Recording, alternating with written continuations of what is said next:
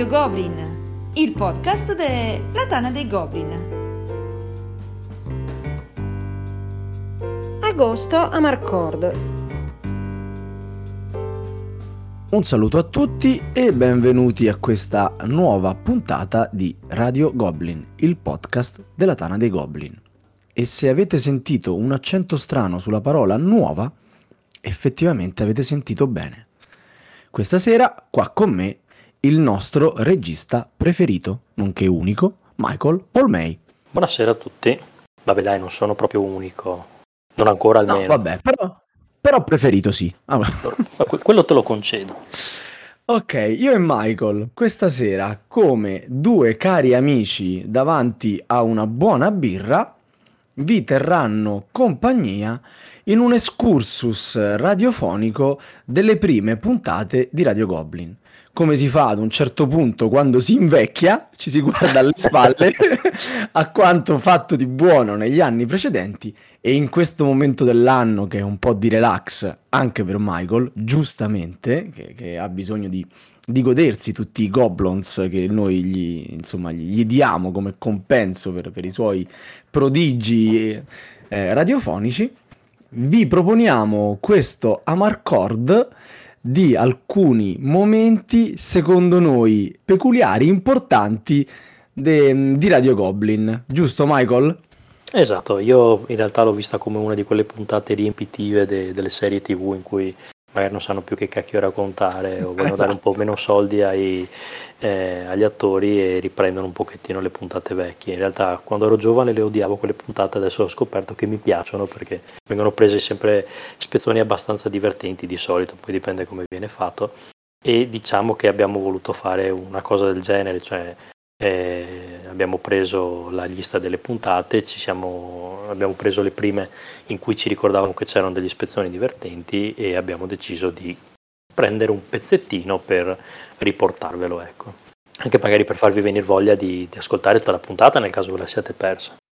Infatti nell'articolo troverete i link alle puntate intere, esatto. anche se su Spotify le puntate sono sempre disponibili, tutte quante.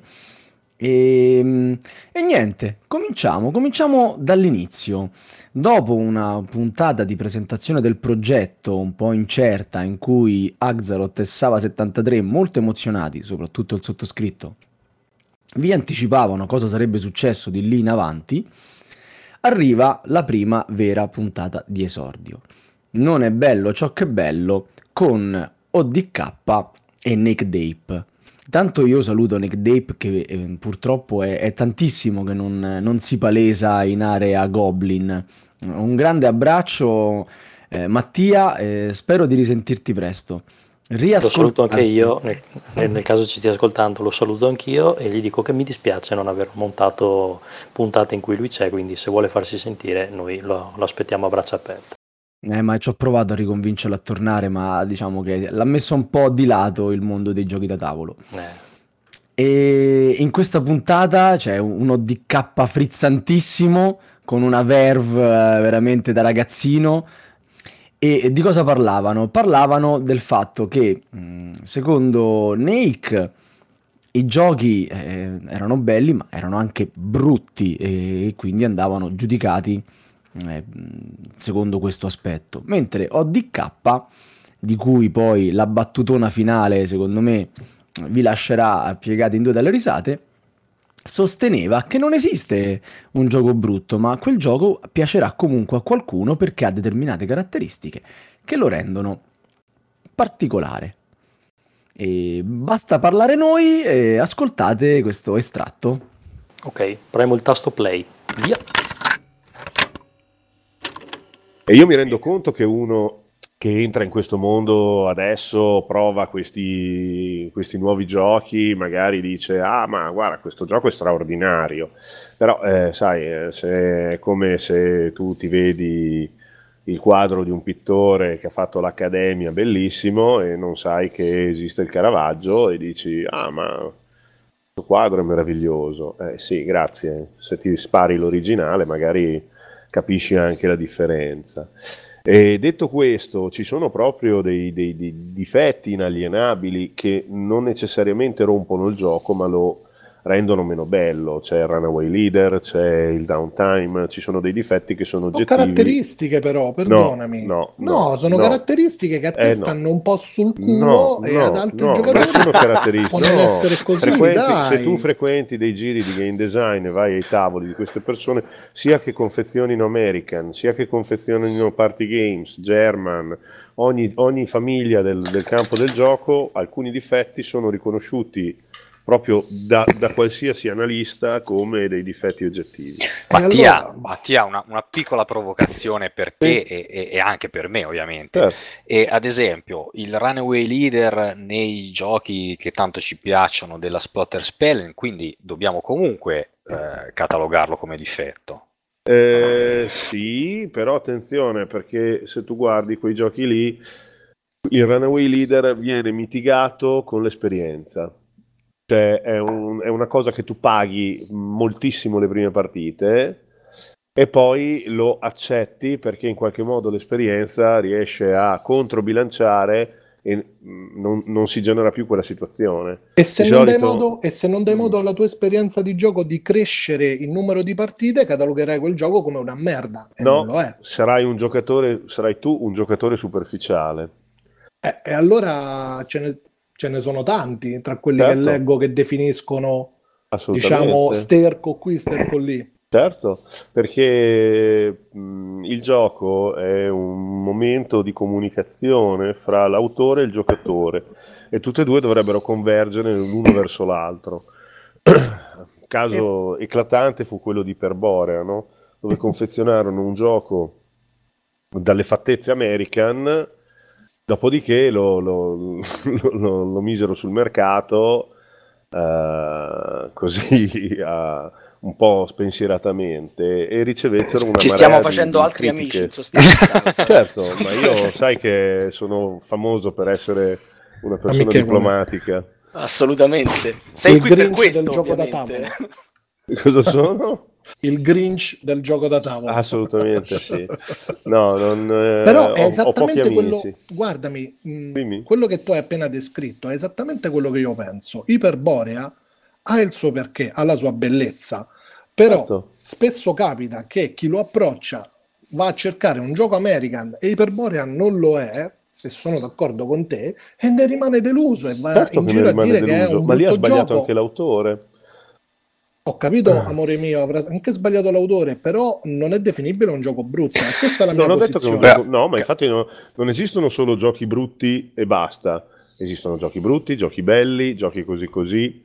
Cioè, c'è tutta una vasta gamma.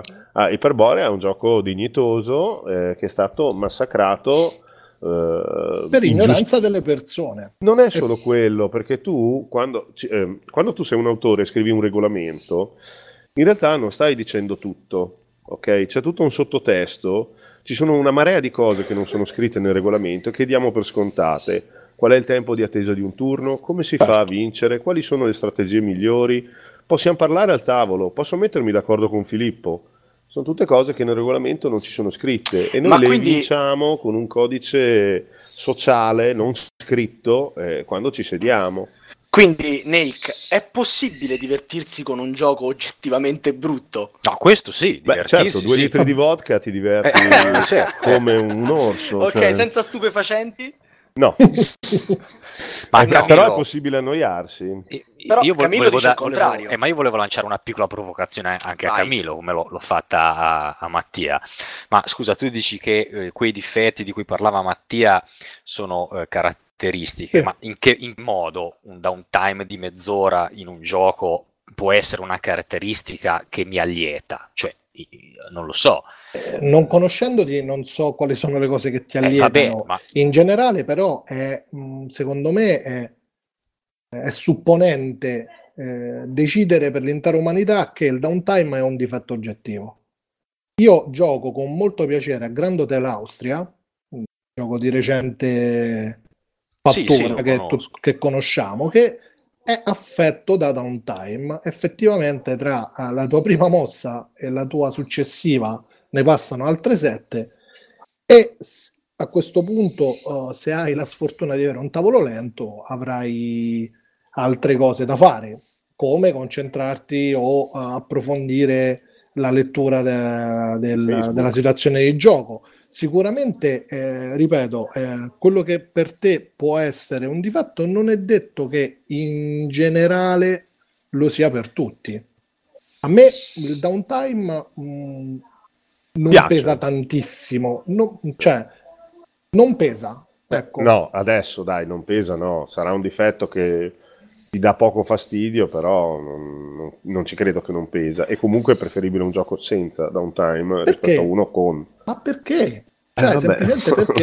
ma, ma eh, Beh, perché, perché Camillo, cioè, per definizione il downtime par- è, è, un tempo uh, morto ma... che ti fa annoiare. Se è un tempo sì. morto in cui non ti annoi, non è downtime. Perché tu nella tua vita caro AGZ, avrai giocato sempre con giocatori super fast, io? la mossa pronta, no, no, no. Ab- ab- abili alla, Ascolta, io l'ultima partita ho aspettato l'ultima partita di Tramways ho aspettato 10 minuti le due mosse eh, di un Tramways, eh... E allora Tramways è un brutto gioco perché c'è del ta- downtime. Aspetta, però. È, è, quindi significa Boom, un punto per Camillo. Quindi, qui, eh? quindi mi stai dicendo e io ti posso dire che persone oggettivamente lente in un gioco che introduce downtime non si annoiano e si divertono perché trovano un gioco adatto alle loro caratteristiche. Certo, infatti a tutti piace aspettare ancora di più. No, io, quando eh... in, io, quando vado in, pizzeria non, non, la prendo mai subito la pizza, sto lì almeno una mezz'ora e poi certo, la prendo fredda. Tutti quanti. L'attesa della mossa non è essa stessa una mossa? Ti ha detto ukulele niente da dire, cioè ODK, cioè, lo sapete che io un debole per lui, no? Quindi è fantastico, fantastico. Allora, adesso è una puntata di cui parlare, non lo so, la, mi fa un, un, po' strano perché forse è una di quelle di cui parliamo di più in tutte le altre puntate che abbiamo registrato dopo, perché quando c'è qualcosa di divertente da ricordare andiamo subito a prendere questa. Anche eh... perché dopo tutti questi anni alla fine queste sono discussioni che si continua a fare anche nelle nostre chat Telegram in realtà. Vero, però un fuoriclasse tipo mod 22esimo non lo abbiamo più avuto come lui. Tra l'altro accanto ad un giullare e una giullaressa eh, veramente inserata, inserata sì, e, e, niente, ve la ricordate? Ma tu giochi protetto? Spettacolare. Se non ve la ricordate, eccovi qui un, un pezzo decisamente notevole. No, guarda, allora io, cioè la fissa delle bustine n- nasce e vive proprio per le carte.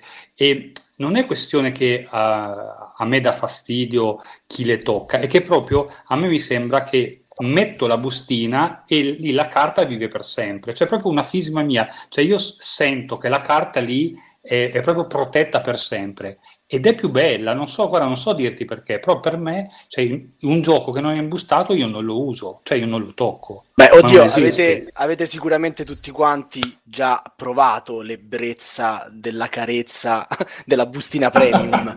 C'ha sì, veramente, dai, c'ha veramente... Vabbè, una... un'altra cosa, dai. E poi con le bustine premium le carte quando le mischi non si appiccicano. Adesso sfido Favoloso, chiunque di voi... Infatti. Sfido chiunque di voi, io... Um, non, non, voglio fare coming out e da stare dalla parte di Andrea, però insomma anche a me piace imbustare. Sfido chiunque di voi a, non, a, dire, a negare di non aver eh, smaltito almeno una volta nella vita perché quando va lì a riprendere le carte gli stanno appiccicate e pensa che se ne è persa una o due. Giocavano qui sì, manca tremendo. una carta. Cioè è una, è una sensazione proprio di ti manca il pavimento da sotto i piedi. Io, non imbustando queste cose in realtà non capitano. È molto Eccolo. semplice, basta togliere via tutta questa plastica inutile che fa spessore, che fa una roba strana cioè sulle mani, anche perché poi ci sono persone, ma come anche Andrea ha detto e ribadito in più occasioni, il nostro buon mod, in realtà la bustina viene cambiata a seconda dell'occasione, a seconda di quanto sto giocando quel gioco e tolgo la premium, metto quella normale. No, no, Però... aspettate, Andrea, tu, mo, Andrea sarebbe mod per chi non sì. conosce bene ragazzi. Andrea, tu cambi le bustine? Esattamente, no, questa è, proprio, è, no! No, questa è la parte più malata. No! E, sì, sì, cioè, e poi soffro anche, cioè, questo io lo confesso, soffro anche di appropriazione indebita di bustina. Cioè, proprio, cioè, adesso, per esempio, ho, ho My Goods che non sto giocando, cioè, e io tutte le volte che torno a casa dico tolgo le bustine a, da Oh My Goods. Perché non e te le meriti, maledetto gioco, non, me- non te le meriti. Sì. Ma non è solo questo, perché poi se io compro un gioco e non ho la bustina, entro in ansia. Quindi devo avere sempre a scorta di bustine pronte. Eh, io bustine c'era un fracasso, perché prima imbustavo tutto pure io, poi adesso lo faccio più raramente, ma perché non ne ho voglia, mica non per principio. E, e, e quindi ne ho un sacco a casa. Se te ne spedisco due o tre bustine, eh, magari. così, così non fai la, la, sottrazione indebita. Però sì, confermo del... anche io, eh, scusate l'interruzione, ah. confermo prima Marco mi vendeva i giochi imbustati, adesso eh, me li vende eh, senza imbustarli, cioè no, non va eh, bene. Non va bene. Però al di là del mescolare, che comunque si mescolano meglio con le bustine, ma quando per esempio avete le carte in tavola, no? Io ho notato mm-hmm. tante volte che se non sono imbustate, quando si devono prendere, tanti vanno lì con le unghiette, trick, trick, trick, e cercano di sollevarle e magari te le sbucciano anche. Invece con la bustina non accade questo. E quindi vorrei sapere dal giullare come, come ovvia lui a questa cosa qua. Ma semplicemente mi non interessa... è che si inumidisce il polpastrello. Ma semplicemente mi interessa molto poco questa cosa. Per esempio, proprio questo sabato siamo stati a Essen a Milano, ho portato First Class con un gioco fatto unicamente di carte, non imbustate, l'ho lasciato su un tavolo, l'hanno giocato in tantissime persone, ho visto anch'io con i miei occhi gente con le unghiette andare a prendere le carte, farle schioccare sul tavolo, sbatterle. Ma chi se ne frega? Il bello è giocarci con i giochi. Il, il gioco, il gioco deve essere vissuto. Ma sì, deve essere vissuto, ma comunque deve essere giocato alla fine della fiera. Se poi appunto tutto il tempo che io potrei passare a giocare lo passo a imbustare, togliere le bustine, rimettere le bustine, scegliere quella premium, scegliere quella più fine, quando cazzo lo gioco il gioco? Scusatemi. No, scusate oddio, su questo sono, sono da, d'accordo con te al 200%. Mi piace la scatola quando si è usurata e mi dà il senso che quel gioco me lo sono veramente goduto fino in fondo. Io immagino invece che ad Andrea gli si stanno addrizzando i capelli. Ma no, sì, per, per, scusate, per, per, me, le carte no? sì. Ma ti anche la scatola, poveraccia. Eh. No, è no, bella. la scatola no. Guarda, io sarò a dire la verità, forse ci tengo anch'io leggermente di più alla scatola, per quanto poi ne ho un sacco, anche acquistate tra quelle bollate, colpite, con un pezzettino ammaccato, però a vedere tutte le scatole ben disposte in libreria mi fa più piacere sicuramente che non aprire una scatola e trovarla piena di bustine, di plastichine. E tra l'altro do una piccolissima informazione a Mod e anche a Asgaroth che mi paiono interessati. Quest'anno a Essen abbiamo trovato, girando per i vari stand, anche le bustine, non solo più per le carte, ma anche per le tessere, per le tessere di Carcassonne e simili. Adesso se volete potete addirittura ma, imbustare anche eh, quelle. Io avevo, avevo imbustato un gioco con le tessere che è Room 25 quello avevo preso le, tess- le, bus- le buste 90 per 90. Ah, Sava, non te l'ho venduto a te quello lì? Me lo ricordo, non sono sicuro di averlo preso io. No, quello io l'ho, l'ho regalato per Natale ai miei figli, no. Ah, ma mi ricordo allora, questa cosa che tu l'avevi, altro l'avevi che può postata. testimoniare, sì, certo, sì, sì. perché lì le tessere eh, sono, è Erano fondamentale quadrate. che non vengano segnate. Erano quelle di Dixit, le aveva tagliate. No, le, le tessere di, di, room, di, Room, 25 è fondamentale che non vengano segnate con le unghie e, e si segnavano molto facilmente perché eh, dal retro sono tutte uguali, mentre dal fronte le, le, stanze possono essere positive o negative. Quando ti si, ti si segna una, una stanza e, tu sei in grado di riconoscerla dal retro, il gioco eh, viene meno. Io su questa e cosa sono... andava imbustato quello lì. Scusami forza. Marco, ma, ma su questa cosa, se mi permetti, è un'emerita stupidaggine, mi permetto di dire. Come anche chi giustifica l'imbustare le carte dei personaggi di Resistance o qualunque gioco con no, ruoli eh, nascosti. Come, come, Resi- Resistance va imbustato appena, appena, mette piede in casa. ma scusate, ma se le carte vengono... Ora ti dico, ci fosse Merlino, un'unica carta imbustata imbustata e tutte le altre no, ti posso dar ragione che una si rovina, le altre no, o viceversa. Ma se nessuna viene imbustata, come se nessuna tessera di Room 25 viene imbustata, si usureranno, si rovineranno più o meno tutte allo stesso modo. Ma in modo, diverso e riconoscibile. Ma dai, come fai a riconoscerlo? No, Ma a meno che giochi con Edoardo Mani di Forbice non che taglia via un angolo, una sei un pro. Altrimenti come cavolo fai a riconoscerlo? Non, sei un, non sei un pro. Io riconoscevo il dorso, il dorso delle carte di Dixie exit dell'espansione da, dalla base. Vabbè, ma quello per un problema di stampa probabilmente, perché essendo fatte in due stampe diverse, allora ci sarà stata una differenza cromatica tra le Ma soprattutto questo lo aiutava a vincere a Marco. A, certo, a, certo. a Dixit. No, estrema competizione. una su 82. Ok, Michael, presentala tu questa. Beh, allora, un'altra puntata che abbiamo deciso di selezionare è quella Indovina chi viene al tavolo, dove un grandissimo Teo e un ancora più grande ODK ci hanno presentato alcune categorie di giocatori che diciamo non vogliamo proprio trovare al nostro tavolo, ma che eh, gioco forza quando si va nelle associazioni, eccetera, non si può fare meno di trovare. In questo caso non abbiamo preso uno spezzone unico, ma eh, essendoci comunque tante parti divertenti, ne abbiamo prese un paio e, e che abbiamo pensato di riproporvi, però vi consigliamo altamente di ascoltarvi tutta la puntata perché è davvero divertente. È uno sbrago totale, uno sbrago totale. Sì, esatto.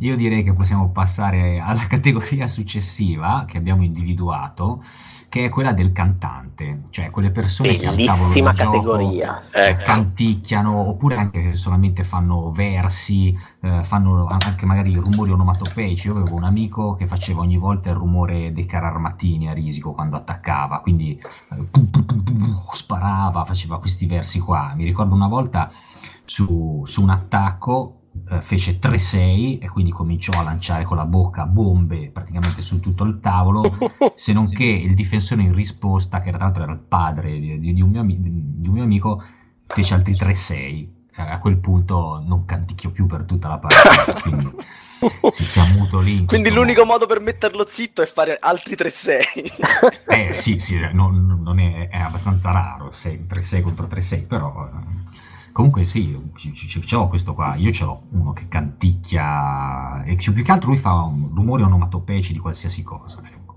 Ma canticchia tipo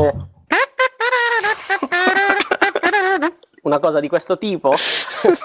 Perché in realtà, allora, sul molesto che è il cantante sono io, nel senso mi auto-identifico nel molesto al tavolo come cantante, ma per questa cosa ho anche degli aneddoti molto divertenti in cui siamo stati molesti insieme con i giullari. A Cannes di quest'anno abbiamo giocato numerose volte insieme al tavolo, io, moglie, giullare e giullaressa, e abbiamo iniziato a fare un po' i cantanti. Cioè, e in pratica l'idea è prendi il pretesto che può essere banale, come ad esempio metti sul tavolo la isla di Feld e inizi Last night I dreamt to San Pedro e vai avanti tutta la partita a cantare quella, no? Questo è banale. Però ci sono anche casi più interessanti, quello che è successo appunto con i giullari, che uno gioca pietra e dici in dialetto preia e a quel punto parte living on a preia, quella, cioè citando proprio living on a preia, così e vai avanti, trovi canzoni, aneddoti. E dalle frasi anche che dici nel gioco riesci a tirarne fuori un'altra, tipo quando dici vabbè dai andate via da questo spazio, l'altro deve attaccare con e adesso andate via Ok, quindi si fa Massimo Ranieri come non ci fosse un domani. Allora, sicuramente sono anche quello che fa gli effetti sonori, ma che impongo agli altri. In realtà, a differenza dell'aneddoto di Azga, mi permetto di dire che io invece obbligo gli altri a farne. Per esempio, quando si gioca a Tobago, no? che ci sono i Maori, i, le, le, i Moai, come si chiamano, i faccioni, quelli sul tavolo, quando li devi ruotare bisogna fare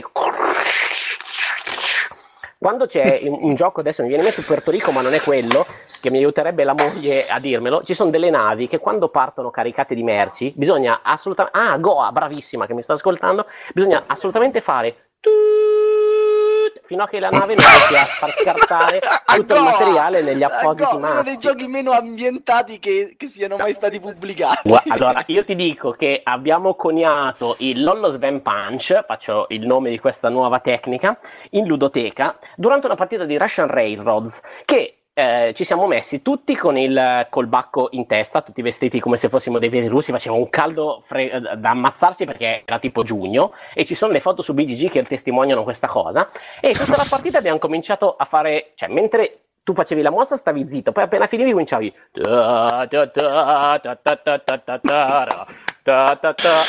fortissimo al tavolo. Tu immagini Russian Railroads, prima partita per tutti, tutti vogliono pensare, finché questo Lollosven ha un po' sbroccato, stranamente tra l'altro, non riesco ancora a capire bene perché, ha tirato un pugno fortissimo sul tavolo a far saltare tutti i token e da lì abbiamo un po' smesso. Però secondo me era molto divertente perché poi citavi Tetris, poi dovevi parlare tutto in questo modo. Tipo, faccio una domanda a tutti voi che siete in chat, ragazzi. A Imperial, ovviamente quando si prende una nazione si parla con quell'accento o no? Cioè, tipo, se io controllo la Germania, subito devo iniziare a parlare in questo modo? Ma Imperial tu sei uno speculatore, tu devi mandarla fallita quella, quella nazione, su, avanti. Quella dopo secondo me eh, è da perdonare, cioè sono gli undo, que- quelli che fanno una mossa eh. spostando tutto, poi ci ripensano, tornano indietro, rimettono i token, poi dicono va bene ho fatto, tocca a te, stai per muovere, dicono no aspetta, la rifaccio. Eh.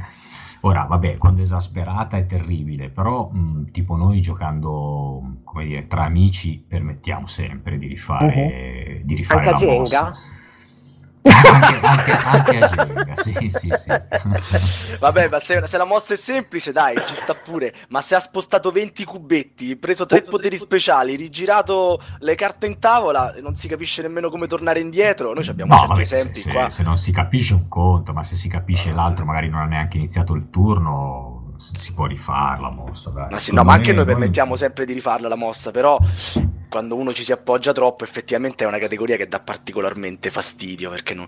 E poi magari ti ha fatto, la... ti ha fatto una mossa eh, che, che, tu già pensavi a come andargli contro, poi te la cambia e fa la mossa che volevi fare tu e la rosichi. Credo siano i peggiori al mondo, guarda. Gli no, penso, sì, penso siano gli unici che mi hanno fatto saltare la pazienza una volta al tavolo. Ce n'era uno terribile che faceva esattamente quello che ti hai scritto tu, Sava. All'ennesima volta con un gesto rapidissimo, allungato la mano, gli ho bloccato la sua mano sul tabellone mentre toccava, prendeva un pupazzo. Lo guardo in faccia e gli dico: Se lo rifai ancora, io te la spezzo la mano. per quella partita non l'ha fatto più. Credo che la prossima ecco, categoria sia i violenti, coloro che minacciano gli avversari al tavolo nel caso vogliano fare una mossa in, in, in così impercettibile. I violenti, I violenti tipo Asgaroth che menava chi si alzava, in effetti ci siamo.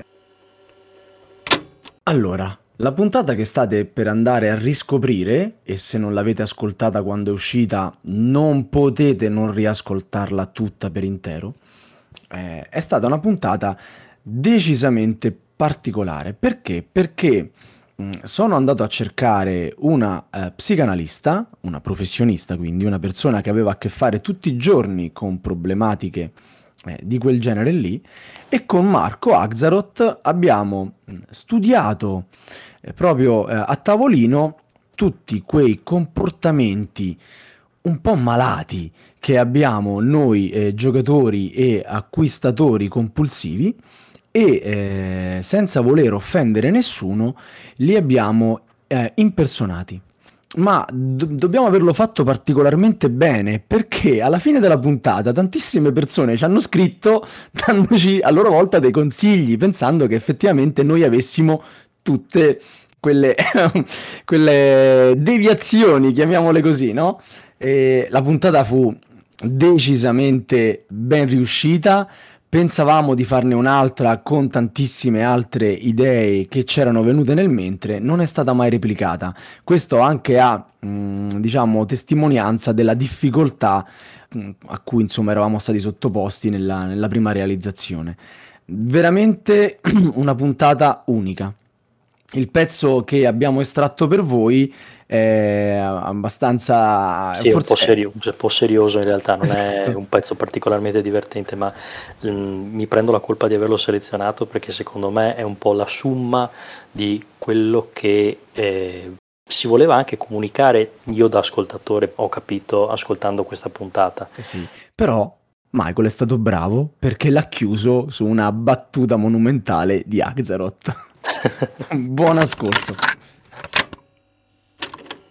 tra i 30 e i 40. 40, la mettiamola così, giochiamocela così.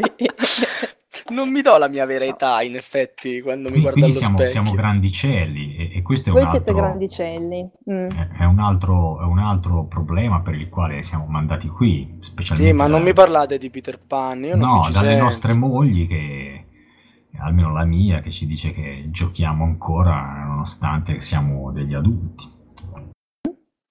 E se tipo lei dovesse rispondere a questa affermazione, che risposta potrebbe dare? Eh, rispondo che, che, il gioco fa parte della vita dell'essere umano indipendentemente dall'età è che i nostri giochi non sono in realtà giochi per bambini, tutt'altro, non puoi mm. farli fare ai bambini, non li capirebbero, non saprebbero farli, sono espressamente giochi per adulti e come ogni persona trova lo svago eh, nella propria vita in, in, un certo campo, noi lo troviamo semplicemente nel gioco da tavolo. L'idea che il gioco da tavolo sia legato a una cosa, qualcosa di infantile, eh, io trovo una cosa abbastanza retrograda.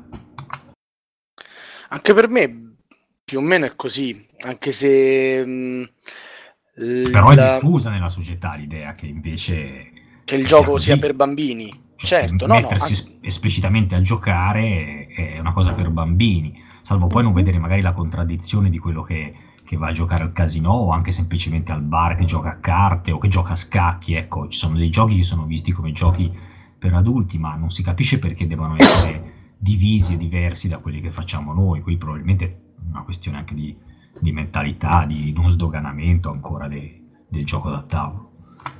Io trovo nel gioco da tavolo quel momento di, di rilassamento, sicuramente quel momento che è un, anche un po' mio rispetto agli impegni della famiglia o al lavoro e quindi riesco anche a divagarmi e a non pensare ad altro perché il gioco quello che piace a me almeno mi, mi, porta un po' in ambienti differenti da quelli più quotidiani.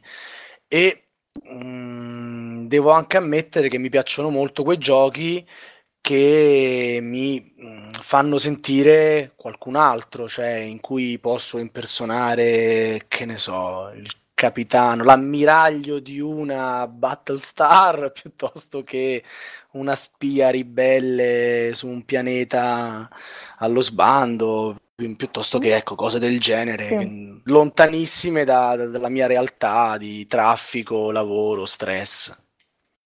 Mi vengono in mente due eh, osservazioni diverse no, su questa cosa. Cioè, la prima è che e eh, io credo che il discorso del gioco sicuramente è vero che non è legato all'età, no? bambini, gioco, bambini uguale gioco e viceversa, ma credo che sia anche un discorso di quanto tempo viene investito nel gioco. No? Quindi io mi immagino che molte volte una, cioè il, una delle critiche sia eh, eh, uno passa tutta la giornata, eh, tutto il weekend, adesso invento, eh, passate la, tutto il weekend a, a giocare, no? Quindi io credo che una possibile affermazione sia che eh, non sia tanto il discorso di giocare ad adulti, quanto il tempo che si investe nel giocare per magari tralasciare tutta una serie di, eh, di, altre cose, no? Immagino. E questo è un problema effettivamente, dottoressa, perché io investo tantissimo tempo in questo passatempo, cioè ogni momento, si può dire che ho libero, lo ecco. investo a leggere, se non a giocare, in tutto il contorno, quindi a stare sul forum, a leggere articoli, a scriverne e così via. Infatti, diciamo, questo genera anche degli attriti, se vogliamo, effettivamente. Eh sì, io anche cerco un po' di nasconderli i miei momenti extra, quelli in cui organizzo la serata con gli amici, quelli in cui eh, vedo di, di, capire cosa comprarmi o mm, di studiare qualche gioco nuovo, di seguire un po' l'evoluzione del, del settore. Poi diciamo che le, la, il piacere di essere all'interno dell'organizzazione dell'associazione della Tana dei Goblin mi porta anche a, ad altre questioni un po' più complesse che esulano dal semplice gioco, il semplice giocare io, quanto più l'organizzare come giocano anche gli altri, le varie manifestazioni, i vari, vari, eventi, insomma. No, questo fa... no, no, non sarà un problema del gioco da tavolo, no? Questo sarà qualsiasi hobby uno ha, se lo porta all'eccesso diventa patologico. Cioè io mi accorgo a volte di essere patologico, però è per questo che siamo qui. È per questo che siete qui, no? Perché contano, contano due, due, cose. Uno, quando, per esempio, è, è, è, giusto quello che lei dice, no? come, tutti, come tutti eh, gli hobby, se si esagera diventa eh, un problema. Allora, nel momento in cui si vanno a creare delle difficoltà su quella che è la vita quotidiana, allora lì si ha un problema. No? Allora lì si passa in, da quella che è la normalità a quella che può essere chiamata patologia. Allora, ti dica.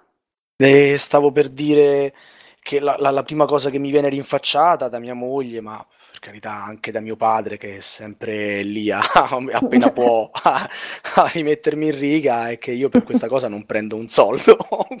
e quindi è veramente una, una passione vera e, e, come tutte le passioni eh, divampa.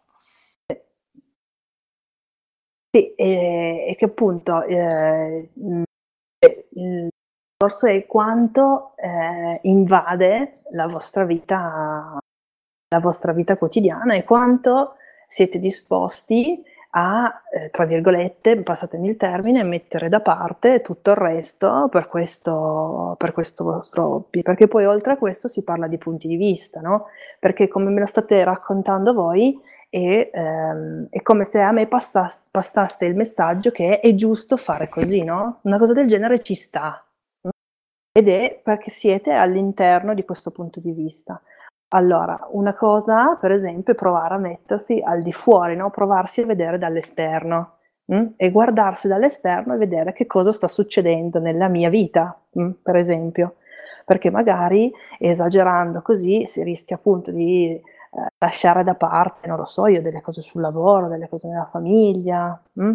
Quindi di solito la prima cosa è proviamo a guardarci dall'esterno e vedere in questo momento nella mia vita che cosa sta succedendo, perché eh, quello che si fa è prendere consapevolezza di quanto invaso la vita, no? Una cosa del genere. E che cosa sta succedendo, per esempio, nella mia, nella mia famiglia. Tutti e due mi avete già detto due volte che eh, le vostre mogli e anche suo padre eh, vi dicono che non prendete soldi, che magari non ci siete mai, eh, lei sa fare cose di nascosto per organizzare, organizzare le, eh, le, serate, no? E, ma, allora... ma, non, ma, non, solo, non solo, a volte mm? si è talmente coinvolti e convinti del proprio hobby che si cerca di, di coinvolgere ovviamente anche chi sta intorno Mm, quindi la moglie, la famiglia, i figli, appunto gli zii, tutti i parenti, e, e quando non si riesce a farlo eh, ci si rimane male, lo si vive quasi come, come un torto personale perché ci sembra sì. impossibile che, che, non possa piacere loro quello che piace a noi. Io sono arrivato un, un pochino più in là. ho, ho, a, furia, a furia di proporre giochi a chiunque veniva a trovarmi, eh, adesso mh, non mi sento in colpa se gli altri non vogliono giocare, ma sto anche attento a proporli perché c'è lo sguardo di mia moglie severo che mi rimette un po' in riga. Io mi rendo conto che se non vengo in qualche modo contenuto, io probabilmente passerei la maggior parte del tempo a, a giocare, a cercare persone che, che, che mi facciano compagnia e che con me condividano quei momenti di svago. Quindi, che ne so, se mia moglie invita amici, parenti che hanno una minima inclinazione al gioco, io sono più contento perché so che magari loro, sapendo della mia passione, chiederanno, in, prenderanno l'iniziativa e mi chiederanno di proporre dei giochi perché io, se li propongo, sono finito. Per esempio, una cosa che eh, mi ha colpito mentre mi raccontava questa cosa e di come eh, sua moglie ha una funzione un po' regolatrice no? del, suo, ehm, del suo hobby e mi è parso di capire... Io non la chiamerei regolatrice, la funzione delle mogli, però vada pure avanti.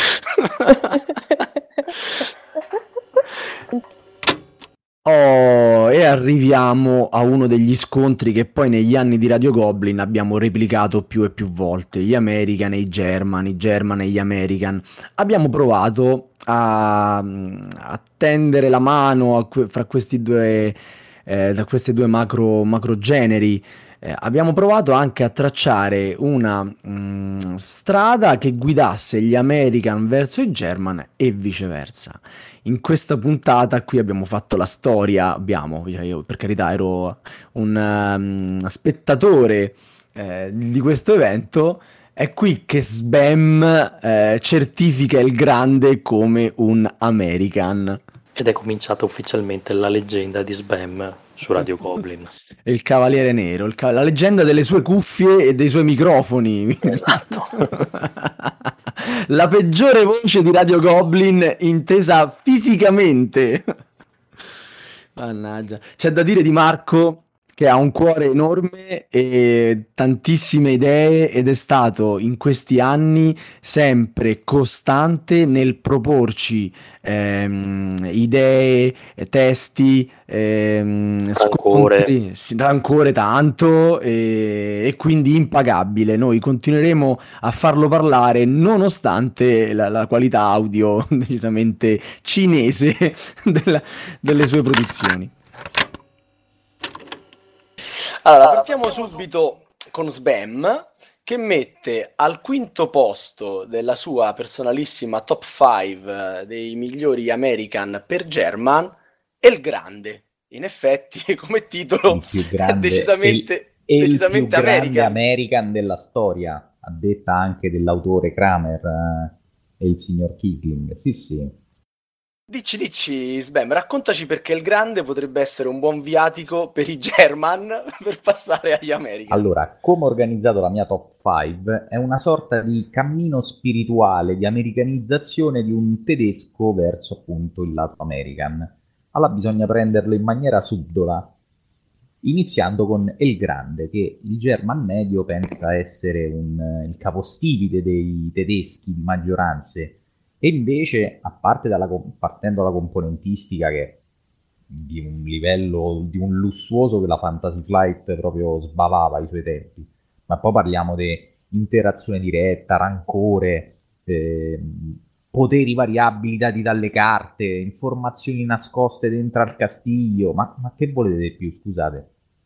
Beh, qui, qui, ci sto, diciamo, se il cammino inizia dal grande non ho, non ho, problemi a percorrerlo, è un gioco tra i miei preferiti, top 10 anche per me, e, e quindi ci, ci, sta tutto. Ho qualche difficoltà a definirlo American, capisco le argomentazioni portate da, da Sbem, diciamo che, che, alla che larga. Qui, qui, ha vinto facile, cioè tu, non, non una ragazza prima sforzo. la corteggi, no? Prima sì, sì, no, no, ma a me se il corteggiamento comincia così mi va benissimo, guarda. Eh, la, l'alta interazione, anzi l'altissima interazione, diciamo, va a sostituirsi all'imprevedibilità più classica degli American nel, nel sì, discorso di Sbam. Vorrei introdurre piano piano, piano piano dei concetti American al, al Tetesken. E qui arriviamo alla chiusura. Eh, la chiusura mh, idealmente non poteva essere migliore se non con la puntata del primo anniversario di Radio Goblin. Chi se la ricorda? Michael, te la ricordi? Beh, decisamente sì, a parte che io l'ho ascoltata per la prima volta in tempi abbastanza recenti, l'ho riascoltata per andare a selezionare qual è il punto migliore, anche se in realtà bastava ascoltarlo da metà in poi, perché comunque per quanto la prima metà è comunque interessante perché è tutto un crescere di Marco Axaroth che, che parla appunto con questa persona che in realtà è bravissimo. Io non so co- come avete fatto a farvelo sfuggire e non si è ritrovato più su un podcast perché è stato veramente bravissimo. Fenomeno. E... Lorenzo. Esatto, Lorenzo che in realtà è un giocatore vero, è un giocatore di, di, di giochi da tavolo veri, che però in persona è un giocatore amante del risico e che non trova giocatori di risico perché vede ad esempio in Tana che tutti bistrattano questi giochi che invece a lui piacciono e, ed è convinto in ciò che dice, tanto che Marco, che invece è sempre uno molto posato, molto tranquillo, almeno nei podcast, eh, in questo crescendo di, di, di, convinzione a un certo punto sbotta, non ce la fa più. Cioè. È fantastico il tono della voce di Marco quando dice eh sì, l'ho scritta io, certo che l'ho scritta io. sì, perché poi c'era UDK che gli diceva... Eh, grande che, troll. Esatto, che consigliava a Lorenzo di, di riprendersela con determinate recensioni, ovviamente scritte da Marco. Fantastico, DK, fantastico pure Marco. Io credo che Marco da quel giorno ascolti tutto ciò che dico con un pizzico di sospetto che gli sto tirando un altro scherzo. Marco, non te ne farò più, tranquillo, basta, stai sereno. No, lui è, lì ha capito che sei il troll vero. Credici, credici Marco. Tra l'altro io mi aspetto sempre che ritorni indietro in qualche modo, cioè sia chiaro, cioè chi la fa l'aspetti. ah beh sì, sicuro gli viene l'illuminazione, dice Salvatore, ma perché non facciamo eh, uno scherzo ad Axaroth. Dico, che tipo di scherzo? Che, che scherzo vuoi realizzare?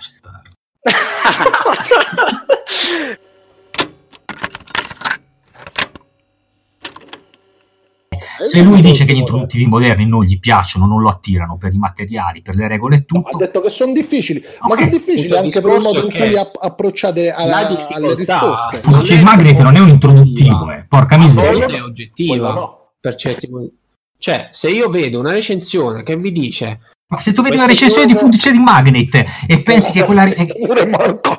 sì, l'ho scritta, certo che l'ho scritta io. Ma, scusa, ma scusatemi, eh, ma è un Fundice di Magnet. Se tu trovi difficili Ticket to Ride, è chiaro che no, puoi. Ho detto che trovo difficili, ho detto che non mi interessano. Il problema è questi giochi sono visti, diciamo, da un punto di vista di recensioni, ma anche in Tana a livello di forum, come dei giochi sacri, nel senso che devono piacere a tutti. Non è, no, no, non sono visti come. Ma che... È un bel no. gioco. Se cioè, non capisce niente, allora se non ti piace Food Chain, non sei nessuno. Eh, appunto dico, cioè, non, se io vado a scrivere sotto la recensione di Food Chain Magnet o nel topic dedicato, senti, questo gioco ha questo difetto, dura 4 ore, espongo la mia, cioè vengo lapidato. 4 ore non è un difetto. Ah, non è un difetto 4 ore. L'ha detto Marco, quindi non lo può essere. Sto dicendo, non mi piace Full Chain Magnet. Come posso proporre meglio un risico, un Monopoly, che per me sono meglio di questi giochi? Ok, ad altre persone piacciono di più, a me piacciono di più questi altri.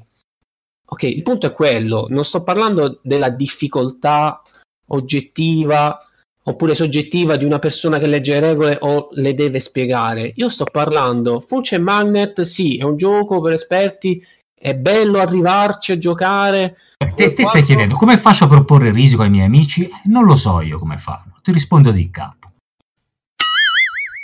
Nuove persone che magari non hanno capito il risico, per esempio, cercano un topic sul risico, sulla tana, cosa trovano? Trovano un topic che ne parla male, Topic dice, ah, questa versione è accettabile del risico. Non vedo un'accoglienza come tutti gli altri giochi. Per questo vedo un, un, appunto quasi un forum d'elite. Quasi. Cioè, mi piacciono, ti devono piacere questi giochi, a me piacciono questi, ok, non, non si può andare avanti così. Cioè, mi sembra un po' limitante perché insomma ci sono giochi oggettivamente brutti lunghi da spiegare. Che per carità, per il recensore o le persone può essere bellissimo, però oggettivamente... Ho qui... postato un altro link con un topic, consigli, svezzamento da, da Isico da uno che lo chiedeva. Ok, sì, ma questo è un, un articolo, vedo anche di passaggio, cioè non, non lo vedo di approfondimento. Scusa, pu- puoi leggere quello che scritto, quello lì che, che, chiedeva, un gioco a alta interazione, semplice, spiegabile in massimo 10-15 minuti, simile a Risico, Small World non va bene, si vede che l'ha già provato, il gioco deve essere in italiano indipendente dalla lingua. Potrebbe andare un gioco di questo genere? Ma, vabbè. No, io... Vabbè, vabbè, un leggi quello che c'è scritto. Dai, stai, Marco, calmati, dai. Sì, ma non mi sembra il caso di appunto arrabbiarsi poi, verso un sì. dubbio. Cioè, comunque, io voglio parlare di questi giochi ho capito che non posso parlare. Mm, vabbè, Cri, Cristiano, io direi sì. che possiamo pure smettere di registrare. Cioè, non mi pare proprio il caso di andare avanti. Sì, direi che possiamo. Mi sembrava che l'argomento del podcast fosse, fosse anche un altro. Eh. Adesso non ho capito perché si è deviato su questa cosa qua. Ah, non lo so nemmeno io, Cristiano.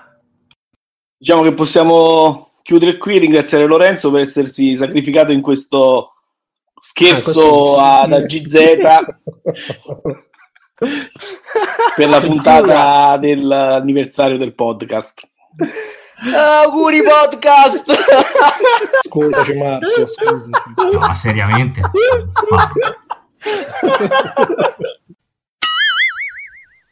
Sbollisci un pochino la rabbia, ma ti vogliamo bene.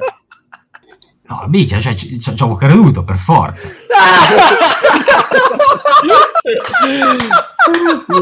Temevamo che Lorenzo non fosse, diciamo, all'altezza.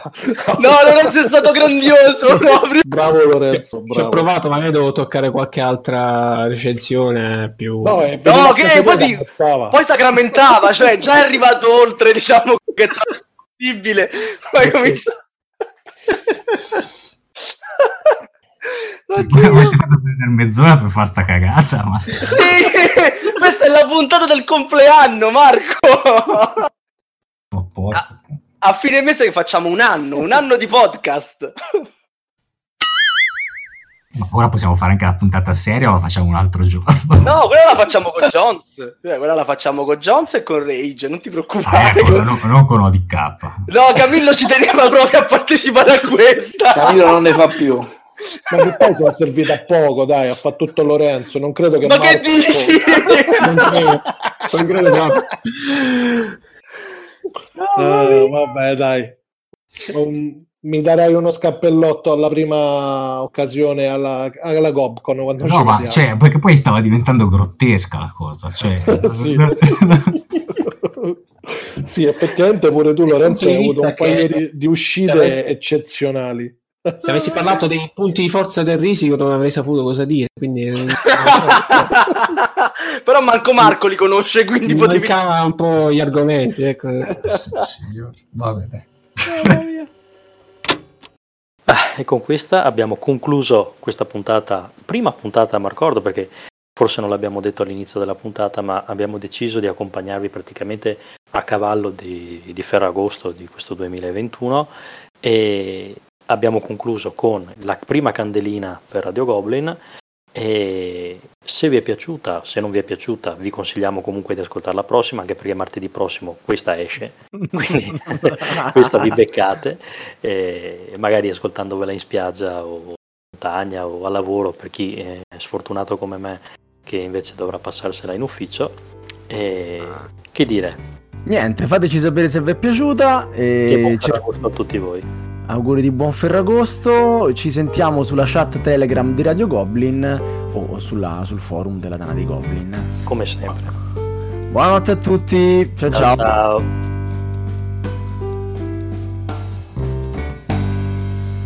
Avete ascoltato Radio Goblin, il podcast della Dana dei Goblin.